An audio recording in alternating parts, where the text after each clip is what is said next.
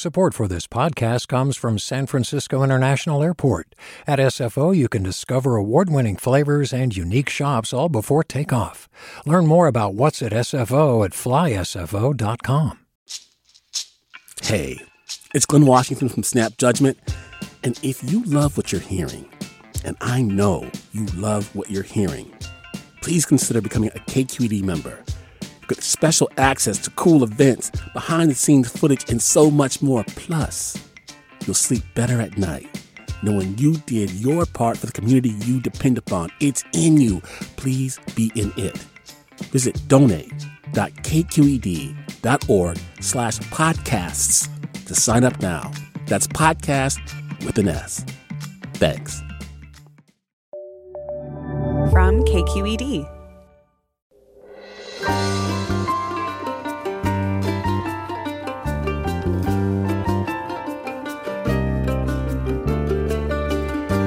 From KQED in San Francisco, I'm Leslie McClurg in today for Alexis Madrigal. The COVID 19 vaccine rollout handed drug makers a golden opportunity to improve their tarnished reputations. But for author John Abramson, the pharmaceutical industry continues to put profits over patients, and the current COVID crisis is no different. A family physician and Harvard faculty member, Abramson has been a longtime critic of the industry, working to expose dangerous drugs like the painkiller Vioxx. Coming up on Forum, he'll join us to talk about his new book, Sickening How Big Pharma Broke American Healthcare. That's all coming up next after the break.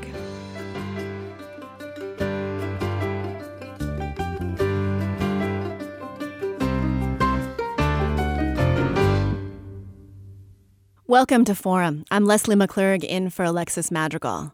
As a longtime family physician, John Abramson became alarmed by the growing influence of drug companies over how doctors do their jobs.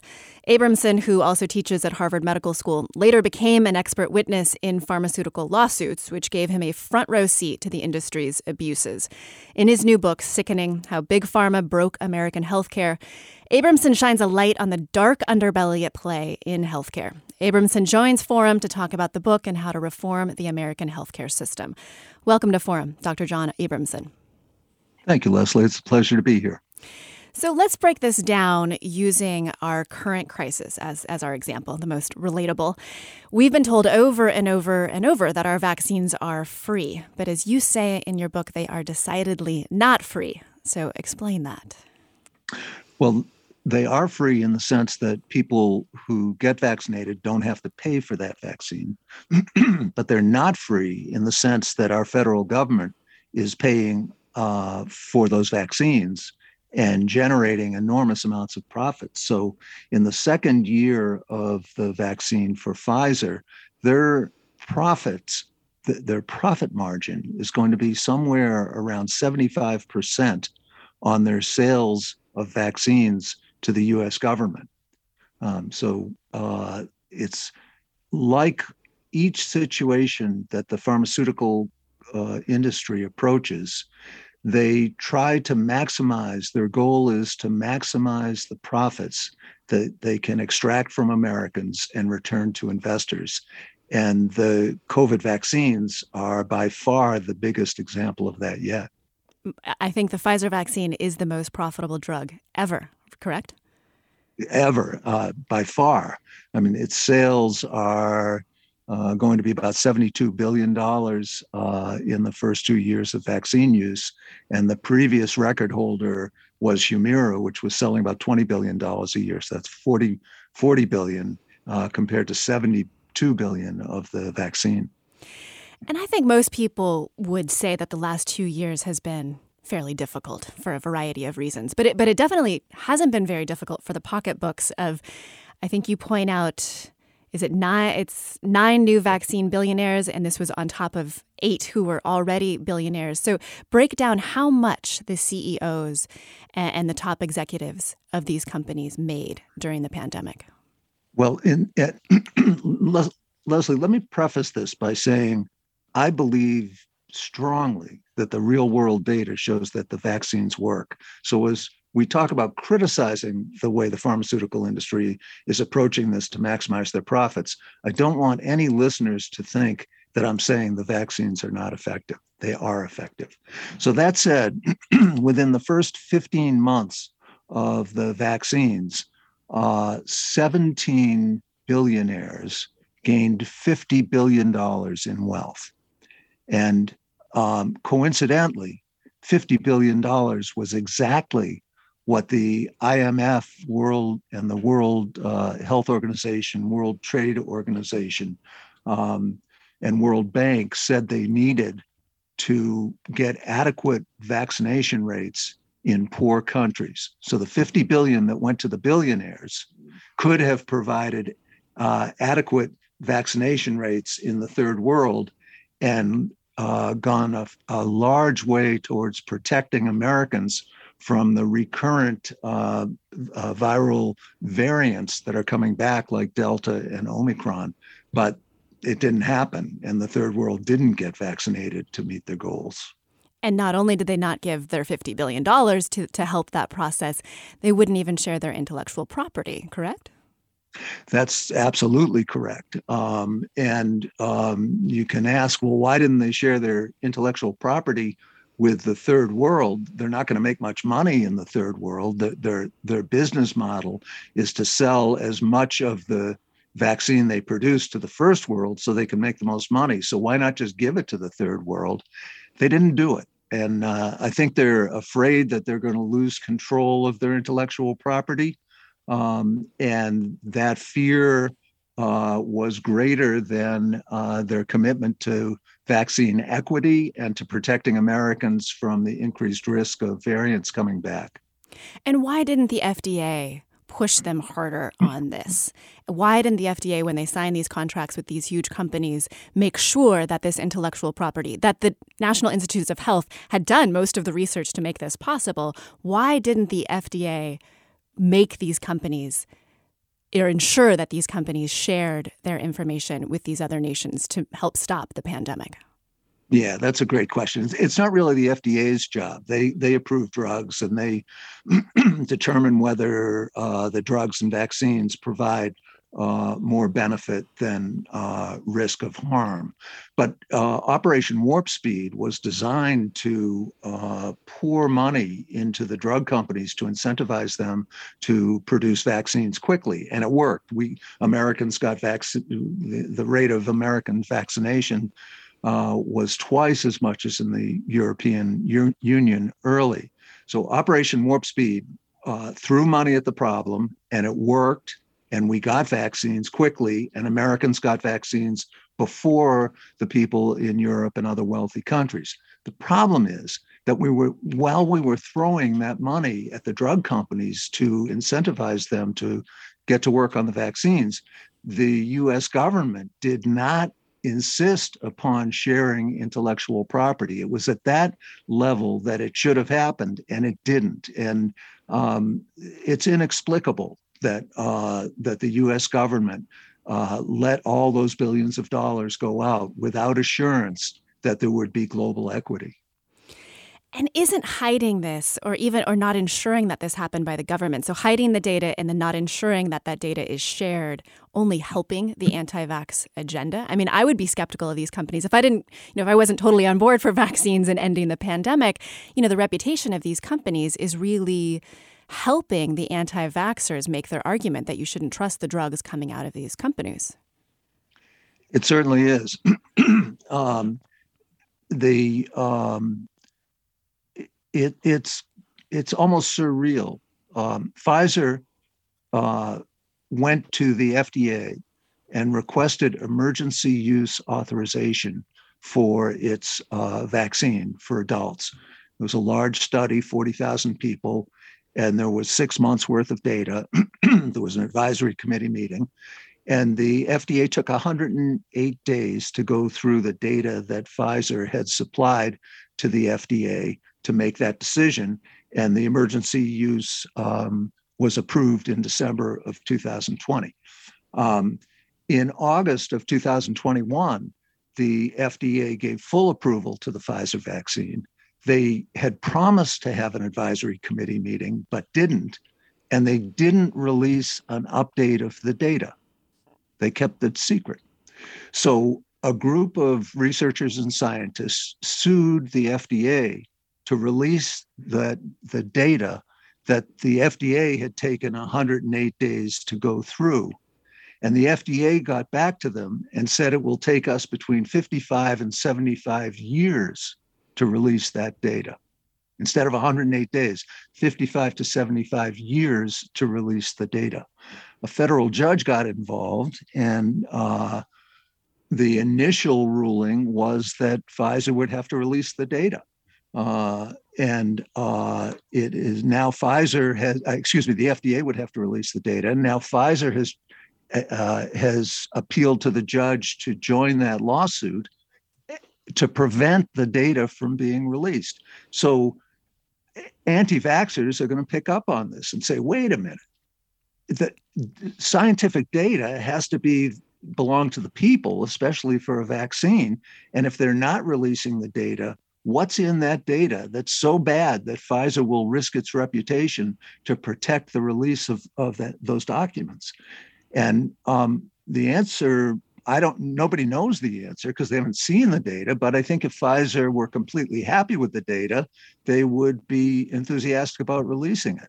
That said, anti vaxxers who are listening are going to be saying to themselves, well, gee, that proves it. Uh, we shouldn't get vaccinated because we don't know what Pfizer knows about its product. Right. But the bottom line is that the real world data shows that people who are vaccinated and boosted, or people who are unvaccinated, have 41 times the risk of dying as people who are vaccinated and boosted. So we have real world data uh, that the CDC is putting together that shows how effective these vaccines are. And yet Pfizer refuses to release its data in a timely fashion. And just to clarify, another question I think that anti vaxxers who might be listening might be having is there any data to show that there's also that these vaccines are dangerous? Well, th- that's a complicated question because there's the VAERS data, voluntary adverse uh, adverse events uh, reporting system data, and there have been increased reports of deaths following vaccination to the VAERS system. Now, this gets a little bit complicated, but it's worth getting into the weeds on this because the CDC's data shows that people who are vaccinated actually have a lower death rate, have about uh, two thirds lower death rate following vaccination uh, than people who are unvaccinated. So there's no evidence from a broad data set that uh, vaccines increase mortality there is evidence that people who get vaccinated tend to be healthier people. So they tend to have a lower uh, non COVID related mortality rate after vaccination than people who are unvaccinated. But the VAERS data, which anti vaxxers are glomming onto to try to make the point that there's evidence of increased risk of death, is probably uh, biased by the concerns of the anti vax community and the increased reporting of deaths um, in people who have been vaccinated. But those deaths are not causally, causally related. They're not tied to the vaccine itself. They're just deaths that occurred after vaccination. We're talking about the dark side of the pharmaceutical industry with Dr. John Abramson, author of the new book Sickening How Big Pharma Broke American Healthcare. And we want to hear from you. What are your reactions to what you're hearing? What are your thoughts about how the pharmaceutical companies influence medical care? We're going to get into all kinds of examples of, of ways that they have got in there uh, in pretty dark ways. Give us a call, 866 733 6786. That's 866 733 6786. Or get in touch on Twitter Twitter and Facebook. We're at KQED Forum, or email your questions to forum at kqed.org. Support for Forum comes from San Francisco Opera. Set 10 years after a school shooting, the critically acclaimed opera Innocence takes us into a complex emotional journey where our understanding of innocence and guilt is constantly upended. Kaija Saariaho's ethereal score collapses the past into the present as a community of survivors grapple with how to move forward. Don't miss the highly anticipated American premiere of Innocence, June 1st through 21st. Learn more at sfopera.com. We've all got those parts of our house where the internet just won't go. Well, if you had wall to wall Wi Fi from Xfinity, you could worry less about dead spots. Because with wall to wall Wi Fi from Xfinity, you get fast speeds, reliable connection in every room, and power for all of your devices, even when everyone's online. That's wall to wall Wi Fi only with Xfinity. Restrictions apply, not available in all areas, actual speeds vary. Welcome back to Forum. I'm Leslie McClurg. I'm in for Alexis Madrigal, and we're talking about the dark side of the pharmaceutical industry with Dr. John Abramson. He's the author of a new book called Sickening How Big Pharma Broke American Healthcare. I want to kind of turn slightly back in time. When you when you started practicing family medicine, I think this was back in the 80s the kind of the negative forces that you eventually write about and, and reveal were nothing like they are today. So it seems to me that according to your book, the corruption started to creep in sort of early 90s. What sort of tipped you off that things were changing? Yeah. Um, so when I started in practice in 1982, I'd come out of a Robert Wood Johnson Fellowship um, study uh, in family medicine, studying epidemiology, research design, and statistics, and we spent a lot of time going over academic articles, and never once found an article that we thought was biased by commercial interests. Never. And that was the situation when I went into practice. But as we got into the 90s, started to become clear that the journals were um, moving towards publishing commercially sponsored clinical trials that favored um, uh, what would become blockbuster drugs and the uh, medical continuing medical education courses that I would go to and the lectures I would go to were increasingly sponsored by uh, the drug companies and the um, the uh, academic experts were getting paid by the drug companies, and there was this sense of oncoming commercialism. Uh, and then it was in uh, 2000 and 2001, there were articles about the anti inflammatory drug Vioxx that just didn't add up. And that's what really got me pointed in this um, direction of, of becoming um, an expert in pharmaceutical data and manipulation of data. Share Stacy's story and her experience using Vioxx. This is a, a painkiller that was marketed as supposed to be better than ibuprofen because it's not as harsh on the GI tract. So, what what happened to Stacy? Exactly. So when my first book, Overdosed America, came out in 2004, I had talked about Vioxx. Uh, it was really Vioxx that caused me to leave practice and, and dive into this problem of commercial intrusion into the knowledge that doctors rely upon. Um, and um, the book came out in 2004 and just nine days after Overdosed America came out, Vioxx was pulled from the market in the largest drug recall in American history. Um, it wasn't because of my book. It wasn't directly because of my book. Uh, a second study showed that uh, Vioxx increased cardiovascular problems. But I had written the most recent book, and uh, suddenly I was all over the TV. I was I was the guy that got the calls and was on the Today Show and multiple national shows. And uh, another round of concern occurred uh, a couple months later uh, when a study showed that Celebrex increased the risk of heart disease, which turned out not to be a major worry. But I got a note after that second appearance on the Today Show uh, from a woman who said, um, Please, Dr. Abramson, can you help us? Our daughter died and we don't know what happened. Can I send you the autopsy report and will you get back to me? And I said, Of course. And what had happened was that this woman's daughter had been given eight sample tablets of Vioxx when she had a headache after she had fallen uh, uh, and hit her head. Um, and after taking those eight tablets, one a day, uh, her mother found her dead in her bed uh, from what turned out to be a massive stroke. And Vioxx had been clearly shown to double the risk, more than double the risk of heart attack, strokes, and blood clots, though that information was covered up in the initial articles that had been published, uh, the initial article that had been published in the New England Journal.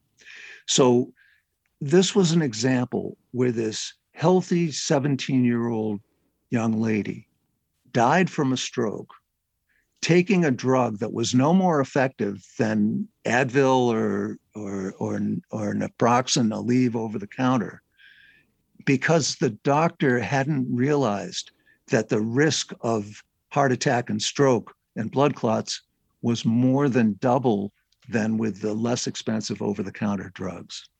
And why didn't the doctor know that? The doctor didn't know that. um, at that point, uh, when Stacy was prescribed that drug in 2004, it was two years after the FDA had put out a public statement and changed the label of Vioxx to say that it had doubled the risk of cardiovascular events. But here's the catch. The New England Journal of article, the New England Journal of Medicine article that was published in 2000 that didn't include the cardiovascular risk of Vioxx. Um, uh, it that article, which claimed to show that Vioxx was safer, even though the FDA now knew it was far more dangerous and made it public that it was far more dangerous, the article from 2000 didn't say that. And the New England Journal of Medicine continued to sell reprints of that article to Merck for so Merck could have its sales reps hand out a New England Journal of Medicine article claiming Vioxx was safe, even after the FDA had changed the label to say the risk of cardiovascular events was doubled by Vioxx. So doctors who were seeing drug reps and getting samples of the drug were probably being handed that New England Journal of Medicine article as a reprint that that claimed that Vioxx had an advantage because it was a safer drug when in fact it was far more dangerous. And it's not just doctors who are being duped. You know, as a health reporter, that's what I do. When I'm not hosting forum, I'm taught, yeah. and I've been taught time and time again, to trust the New England, you know, Journal of Medicine as one of the top, most elite uh, pieces of medical evidence that we ha- that we have, and so it's it's very scary that I can't even potentially trust these journals. Just one quick question, and then I want to go to callers. During the first five years that Vioxx was on the market, how many people died from that drug? Between forty and sixty thousand people. Wow. And it's so important, Leslie, to understand that what came out in, in this Vioxx debacle is that the peer reviewers, there, there were um, 11, 11 authors, I think, on the article. Two worked for Merck, and the rest were uh, non Merck employed academics. The, the authors didn't get to see the data, and the peer reviewers at the New England Journal of Medicine didn't get to see the data from that study. And still to this day, even though 40 to 60,000 Americans died as a result of taking Vioxx, in large part because it was inadequately peer reviewed, to this day, peer reviewers do not get to see the underlying data from the articles that they are peer reviewing. So the peer reviewers who are ostensibly certifying the accuracy and completeness of the articles that are published in the journals that you have to trust as a health reporter, the peer reviewers don't get to see the data, and the peer review process is largely a sham. And no one went to jail, and they actually made a profit on this drug. I, it, it, they probably made a profit. They didn't make a big profit. They, they paid out $4.7 billion to 27,000 plaintiffs, and they got fined a billion dollars by the uh, by the Department of Justice. So on this one, they may not have. If they made a profit, it was small. But small, the key small, here, but in the millions and billions. Correct? We're not talking yes, small. Yes, yeah, yes. exactly. Okay. Yeah. But the key point is, no one went to jail, and the the Merck scientists knew that the uh, cardiovascular events, serious cardiovascular events, were doubled by Vioxx. They hit it, and no one went to jail. And this example illustrates two of your major points in terms of how do we fix this. One, make sure the data is available to the journals, the raw data, so that the editors and the peer reviewers have that data from the pharmaceutical companies, and that there are criminal charges when harm is done, correct? Correct. And number three is that the United States is alone amongst wealthy countries in not having some formal mechanism of health technology assessment to inform doctors who are trying to get the latest information from all the sources that are available. But we do not have a single go to source, government or quasi governmental source, that puts the data together so the doctors can understand what the benefits and risks of new drugs are. So, better regulation as well. Well, let's go to uh, bring our callers in. Let's go to Milton in Tiburon. Hello. Thanks for taking my call. Good morning. Early in the conversation, you talked about the um, the profitability of the pharmaceutical companies. Um, and one thing I find disturbing is that our entire economy is based on a free market economy where all companies are focused on making money, and that's what drives this economy. So uh, I think the profit discussion needs to be much more nuanced. Is are there excessive profits? Would be a more relevant question as opposed to are there are they making decisions to maximize their profits? Because every company out there, if it's a well-run organization, is going to maximize profits for their company. Well, I think in your book, Dr. Abramson, you kind of point to this in the sense that these companies are actually just very, very good at what they're tasked to do. They're not evil companies. These aren't, you know, evil people behind the reins. Or, or would you argue that, that, that, that their mission actually is evil? I would, I, I, agree with Milton 100% that businesses have to make a profit or they won't stay in business. And if managers are not um, generating uh, adequate profits, they'll get replaced. but um, there are a couple of issues here. One is that uh, if we go back to Milton Friedman, who was the ultimate free market economist, um, he said that government should really have only three functions it should preserve law and order, it should ensure that markets work, and it should enforce private contracts. And other than doing those three things, it should get out of the way and let business do its thing, provide services to the public, and the public can decide what they want and what they don't want. Well, if we could bring back Milton Friedman's three criteria, preserve law and order, we just talked about the Vioxx issue where nobody went to jail after 40 to 60,000 people died. And the scientists knew that the risk of death was, uh, the risk of cardiovascular events was doubled and kept that a secret law and order was not preserved there. Uh, to ensure that markets work, um, markets can't work when they don't have data. So we need to have the data be a public good, not a private good. Right now, the clinical trial data are owned by the companies and they're not shared with the public. So the public doesn't know what they're buying, and the insurance companies don't know what they're buying, and the doctors don't know what they're prescribing. So that's not happening. Um, and uh, and uh, similarly, to ensure that contracts are honored, we can't know that contracts are honored because it, the information is so asymmetric with the drug companies knowing what the medical and economic value of their drugs is, but not sharing that data. So we're not fulfilling the three basic functions of government that Milton Friedman said are legitimate. And if we just did those three things, I'd like to do a lot more things, but if we just did those three things, and we uh, people were ad- fairly penalized for breaking the law, and ensured that people and doctors knew what they were prescribing and taking, and that they were getting their money's worth, then we could let the market play out. But we're so far from that now.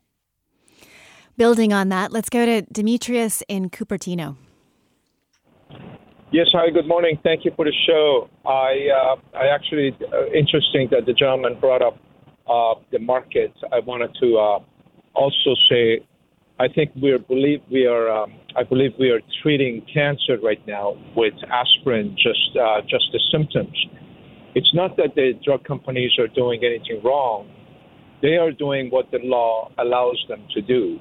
And the system has created this, uh, the, the, the, the, laws and rules and regulations written in this country are written for the company, which I have, uh, I have in my, in my sphere, I have rewritten the Constitution to say government of the company, for the company, by the company. So they they're not doing anything wrong. They're doing what you know we allow them to do, and it's our job to get the people who are uh, basically lapdogs for lobbying companies, uh, for for lobbyists, and get people who have some integrity to the people elected, so that they can write laws that are um, for the people. Just a comment. Thank you so much for that comment. Also, Joanne writes. The Medicare Part D plans do not hold a candle to the healthcare plans I had while I was employed. The cost is 10 times more per prescription than what I paid in the past. Can I get drugs from Canada? How do I know if they are legitimate? Do you know the answer to that, Dr. Abramson? Uh, yes. Um, uh, it's very unusual to have um, counterfeit drugs uh, imported from Canada. uh, that was the initial claim when I wrote Overdosed America back in 2000, early 2000s. That was the claim that the drug industry was making, but it didn't hold any water. I actually called the uh, Royal Canadian Mounted Police and asked them if they had any um, cases where there were counterfeit drugs, and they didn't, even though that that was the argument. There is a problem with the importing drugs uh, uh, on a uh, if you take that um, concept up to scale because the drug companies know how much of their drugs are being used by Canadians. And if there were significant um, importation into the United States of drugs where there's a great price differential, the drug companies would limit the Canadian supply to the amount of drugs that the Canadians are using. So that may be um, a solution one person at a time, but it's not a way to solve the problem of our out of control drug uh, prices. And to go back to what Demetrius was saying, um, 80 or 90% of Americans think drug companies charge too much and they're too inter- interested in profits. And yet somehow our our government, our legislators, both Democrat and Republican, can't seem to tackle this problem. And it probably has something to do with drug companies giving uh, approximately equal amounts of money uh, to both Democrats and Republicans. And what we have here very quietly, I mean, we, we have this tragedy going on in Ukraine right now with a violation of democracy, but we have our own sort of slow burn problem here in the United States where Americans know they're getting ripped off by the drug companies, and 80 or 90% of them say so when they're surveyed. But we can't get it fixed because there's so much power and money and influence in the pharmaceutical industry. And in order to get this problem fixed, this is an enormous problem. We haven't even begun to talk about the scale of this problem. But in order to get it fixed, it's going to take the American people to form up into a political activism of right and left, of conservative and progressive, to say, we're not going to take this anymore. You can't have a monopoly on medical science and charge us extortionate prices and not even release your data. We won't take it anymore. And quickly, just a couple quick questions. How do we stack up to other wealthy nations in terms of our healthcare? It's bad, I know, yeah, but how bad? Yeah, thank you for bringing that up. Real bad. This is how bad. Americans in 2000, we ranked 38th in the world on healthy life expectancy. How many years you live in good health with uh, uh, partial health prorated. 38th in 2000. In 2019, before the pandemic started, we ranked 68th. So we're behind every wealthy country and many not wealthy countries in terms of how long Americans live in good health. And I think we and spend something like 1.5 trillion more than the, than the rest exactly of the wealthy right. nations. We're going to continue talking about all this with Dr. John Abramson. He's the author of a new book called Sickening How Big Pharma Broke American Healthcare and How We Repair It. Stay with us.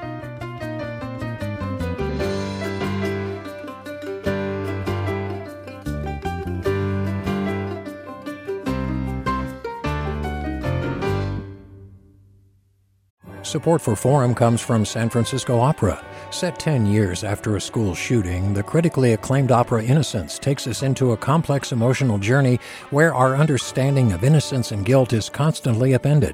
Kaija Saariaho's ethereal score collapses the past into the present as a community of survivors grapple with how to move forward. Don't miss the highly anticipated American premiere of Innocence, June 1st through 21st. Learn more at sfopera.com. We've all got those parts of our house where the internet just won't go. Well, if you had wall to wall Wi Fi from Xfinity, you could worry less about dead spots. Because with wall to wall Wi Fi from Xfinity, you get fast speeds, reliable connection in every room, and power for all of your devices, even when everyone's online. That's wall to wall Wi Fi only with Xfinity. Restrictions apply, not available in all areas, actual speeds vary. Welcome back to Forum. I'm Leslie McClurg. I'm in for Alexis Madrigal, and we're talking about the dark side of the pharmaceutical industry with Dr. John Abramson. He's the author of a new book, Sickening How Big Pharma Broke American Healthcare. And I want to go to a caller.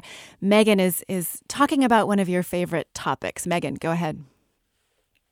Hello. Um, I am a uh, type 1 diabetic. I do not make insulin. My T cells decided to attack my beta cells. We all need insulin to survive. If I do not have insulin from Eli Lilly, Sanofi, or, or Novo Nordisk, the three biggest players in the market, um, I will die. If I don't have it within 12 to 24 hours, I will die.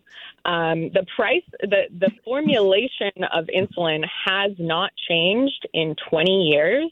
Meanwhile, the price has increased over 1,100% because pharma has determined and understands that if we do not have this medication, we will die and we will do what we have to to pay for it. I pay, thankfully, with insurance, you know, I pay about 6000 a year just for my medical things because I have to.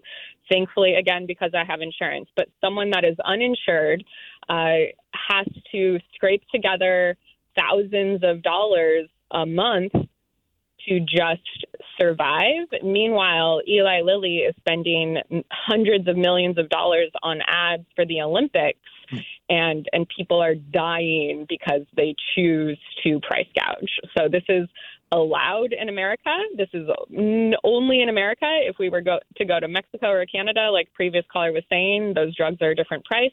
Because our politicians allow this to happen, they choose to take money from pharma and then they choose to not vote the California legislator had a Medicare for all, a Cal Care for all bill that they were going to vote on.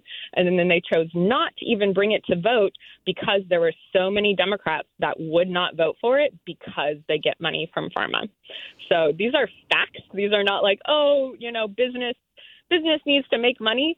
Um, business has determined that they would rather put profit over people and the American public needs to realize that that their neighbors are literally dying because pharma chooses money over life.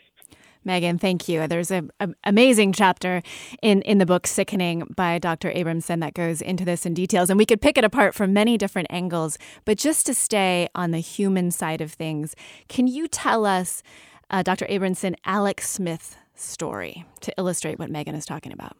Well, Megan Megan has all the facts. Um, Alex Smith is a, a, young man who developed type 1 diabetes at age 24, uh, was well regulated. His insulin, his uh, blood sugars were well regulated on insulin analogs.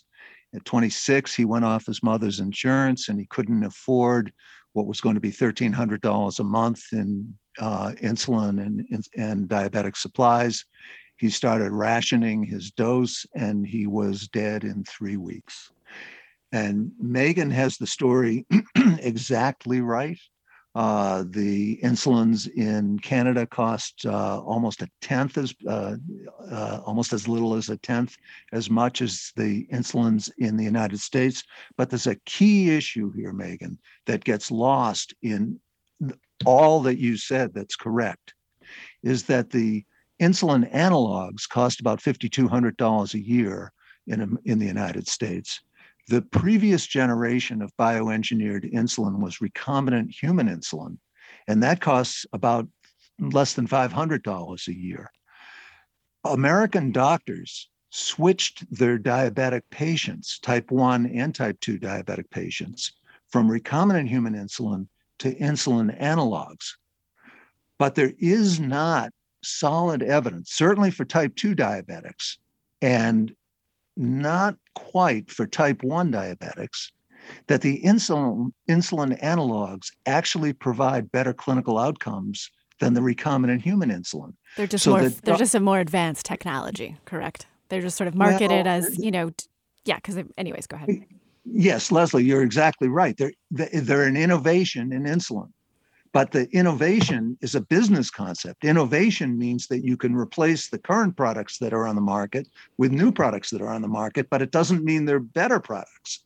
And the Cochrane reviews of the insulin analogs don't show superiority, superiority over the recombinant human insulins. Now, that's definitely true for type 2 diabetics. For type 1 diabetics, it is possible that it is somewhat easier to manage um, your blood sugar control with the insulin analogs, but it's only a little bit better.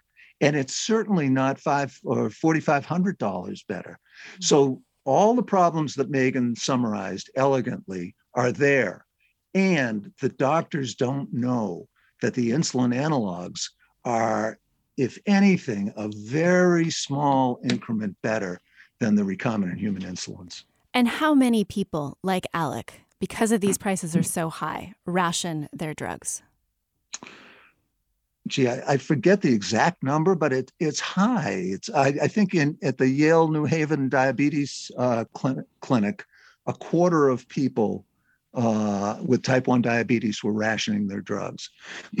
so when we say that one out of four, and when we so when we say, look, America has the best healthcare because people can get insulin analogs, um, and those are the best drugs we're not taking into account that a quarter of the people can't afford it and they're not getting the right dose of insulin and they would do far better on the less expensive insulin. And and to make matters worse uh, the best excuse me the guidelines that are federally funded the united states uh, preventive screening task force guidelines that make recommendations about these kinds of issues uh, without conflicts of interest they are not allowed to take cost into account. And the American Diabetes Association and the American Association uh, of Clinical Endocrinologists, the, the, uh, they make recommendations about standards of care for diabetes, but they have tended to support the insulin analogs, which probably has something to do with the fact that they take money from the manufacturers.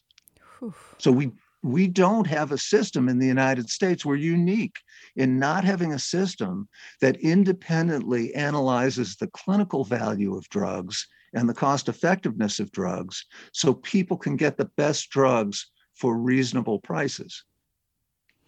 Well, Chris writes people forget that it is our money, whether we pay at the pharmacy or through our taxes. As a senior, it is disheartening seeing pharma armaments, banks, corporate construction, and farms, etc., getting obscenely wealthy while the 99% have no access to meaningful healthcare, education, housing, and work. And Susan writes What role, if any, did the decision to allow direct marketing by pharmaceutical companies play in this debacle? Is it just a symptom of the problem or did it contribute? What do you think? I think it's both. Uh, um, unfortunately, uh, the lawyers who know tell me that um, drug advertising is here to stay, that it's uh, included in the free speech rights of our Constitution. but what's not included in our Constitution is the right of drug companies to use manipulative advertising that leaves people with emotional um, feelings about a drug instead of the facts about a drug. So, for example, staying on the theme of um, diabetes, for type 2 diabetes, there's a drug called Trulicity.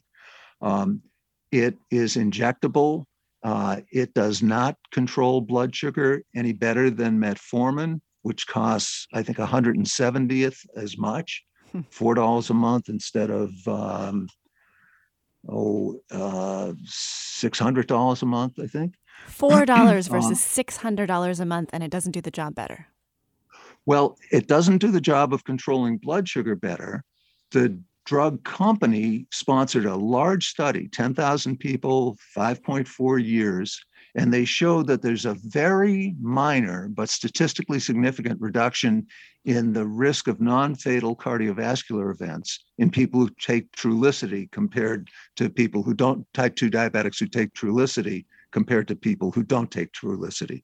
But that study shows that you have to treat 323 people a year in order to prevent one non-fatal event and that costs 2.7 million dollars per non-fatal event that's prevented. So if the drug ad didn't say that Trulicity is great and have all the happy family and frisbee catching dogs and all those things, um, and it actually told the truth that it does Trulicity costs this much per year, and it does not reduce blood sugar more than metformin, and 323 people need to take it in order to prevent one cardiova- non-fatal cardiovascular event and the other 322 people aren't going to benefit. If the drug ad said that hmm. and the true cost of the drug then um, i think we could live with that. And I, I, I think that that wouldn't distort our healthcare system. So they, we're stuck with drug ads but we're not stuck with dr- dishonest drug ads and I mean, they would never do this, but really the evidence shows, and you talk about this in your book, that the best thing people can do for their diabetes is change their lifestyle. There's actually evidence that shows if you focus on diet and exercise compared to these drugs, that actually will help your diabetes much more than these drugs. Um, well, it depends on the situation. For type 1 diabetics like Megan, um, right. they need insulin you know they cannot exercise their way out of needing insulin. Ex- a healthy lifestyle is very important but not. But for people with type 2 diabetes a healthy lifestyle is the best way to prevent pre-diabetics from going on and getting diabetes. And even when people have type 2 diabetes there's good evidence that they can reverse their diabetes and actually get off medicine if they uh, get back to a normal body weight ex- and exercise normally so, type 2 diabetes is largely, not entirely, but largely a lifestyle problem. Um, and we don't emphasize that. If we go back to Trulicity, the drug company sponsored this huge study to show that there was this minimal uh, reduction in cardiovascular risk, but the drug company did not spend a few extra bucks and put a lifestyle arm in this trial to see if lifestyle was more effective than Trulicity at preventing cardiovascular events. I, I bet on it being so, but we don't know that because none of the drug companies are willing to do the study. Because they won't make any money. Uh, Jerry, let's right. go to you in Cupertino. Uh, good morning. I actually just answered one of the uh, one of the questions I had, which was I think that uh, I think that the drug companies went into overdrive as soon as they were allowed. They were, I believe, legally not allowed to advertise to consumers, and as soon as they were allowed to advertise to consumers, they just went berserk. Um, it might be free speech, but uh, any any any ad that says you may be the one person, it's kind of like the lottery, you may be the one person in a million that this drug helps. And uh, if that's the case, people will say, well, I must be the winner, so I'm going to ask my doctor. All of the ads say, ask your doctor. I'm going to ask my doctor to, to prescribe me this drug because it, I may be the I may be the winner in the lottery. So so I think that was a big part of uh, of the the uh, um, pharmacies, you know, pharmaceutical industry going going completely berserk. Uh, the other is there was uh, someone who talked about Medicare Part D and the costs associated with that. Um, uh, Medicare Part D, you don't deal with Medicare, you deal with an insurance company which supports Medicare Part D. And uh, recently, I take a drug that last year cost for a 90 day supply cost uh, through Medicare D, Part D, it cost me $23 um, uh, for a 90 day supply, and that's a generic. Uh, this year, the same the same pill, same generic uh, uh, pill, same dosage for a 90 day supply, instead of $23 a month, now costs $11 little over a thousand dollars. Um, so I went to an online pharmacy. Uh, it's called Healthware uh, HealthWarehouse.com. The same the same pill, the same dosage, 90 day supply, plus free shipping is $33. So if I go to CVS through Medicare Part D, it's going to cost me a little over $1,000 for the same for the same uh, drug uh, in the same quantity that I can get online for $33. And the and the $33 for 90 pills makes a profit for this online company. It's not it's not Medicare. Um, it's the insurance companies that deal with Medicare to support, you know, to supply the the drugs. Well, J- John, I'd love to ask you that. Why aren't insurance companies pushing back on these pharmaceutical companies? Because they're the ones that are paying these enormous prices often, correct? Mm-hmm. That's a good question, and uh, the uh, the answer I think is primarily that the insurance companies get paid cost plus, so they pay more this year, but next year they raise their premiums and they uh, continue to um, the, their business continues. So the insurance companies want to maintain their patient bases, the, the number of subscribers they have. That's the value of their business. So rather than uh, being leaders in containing costs um, they're leaders in trying to keep their patients happy so that they stay uh, using that insurance insurer. Um, but uh, Jerry, I want to go back to a comment you made uh, about the um, opening the floodgates through the advertising. In part, you're right, but that was only one of several different floodgates that opened at the same time. And by by making investing so much more money in advertising, they took the attention away from the fact that the doctors don't actually have access to the data from the clinical trials that show whether these drugs are helpful or not. So it's a whole surround sound program. It's not just one element of the of the uh, influence on the public and the doctors. What do the pharmaceutical companies say? You've been in the courtrooms, you've heard their defenses. How do they defend all of this? Well, um, you got to go case by case, and I'm happy to answer any questions. I mean, I was in uh, in a federal trial uh, where Pfizer got sued by Kaiser. Um, Kaiser, as you folks out in California know, is the biggest health uh, maintenance organization in the country, health management program. Uh, and Pfizer at the time was the biggest drug company. And Kaiser sued Pfizer for misrepresenting their data about uh, the drug Neurontin. And John, and I'm just going to say we're close to the end of the show, so give us the, the shortened version. Okay, the bottom line is in federal district court, uh, one of the chapters in the book, I testified, and the jury found Pfizer guilty of not just fraud, but racketeering violations. So wow. the, the drug companies may defend themselves, but when when when we really get the data out and we really get a jury to hear it, um, oftentimes uh, the plaintiffs win. In other words, in, in many ways, these companies are just willing to pay the fines and keep charging ahead. That's exactly right. We've been talking about the dark side of the pharmaceutical industry with Dr. John Abramson. He's the author of the new book, Sickening How Big Pharma Broke American Healthcare. Thank you so much for joining us today, Dr. Abramson. Leslie, thank you for interviewing me. It was wonderful. The 9 o'clock hour of Forum is produced by Ariana Proehl and Blanca Torres, with help with Uh, with help, excuse me, from Dan Zoll and Grace Wan. Carolyn Smith is our engagement producer. Judy Campbell is our lead producer. Our engineers are Danny Bringer, Katie McMurran, Brendan Willard, and Chris Hoff. Our intern is Jennifer Ing. Our executive editor is Ethan Toven-Lindsey, and our chief content officer is Holly Kern. Kernan, excuse me. I'm Leslie McClurg. Stay tuned for another hour of Forum ahead with Marisa Lagos.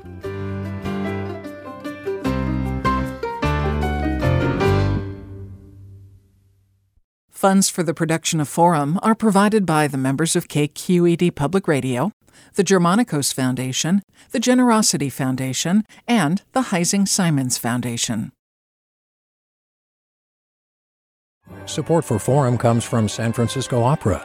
Set 10 years after a school shooting, the critically acclaimed opera Innocence takes us into a complex emotional journey where our understanding of innocence and guilt is constantly upended. Kaija Saariaho's ethereal score collapses the past into the present as a community of survivors grapple with how to move forward. Don't miss the highly anticipated American premiere of Innocence, June 1st through 21st. Learn more at sfopera.com. We've all got those parts of our house where the internet just won't go. Well, if you had wall to wall Wi Fi from Xfinity, you could worry less about dead spots. Because with wall to wall Wi Fi from Xfinity, you get fast speeds, reliable connection in every room, and power for all of your devices, even when everyone's online. That's wall to wall Wi Fi only with Xfinity.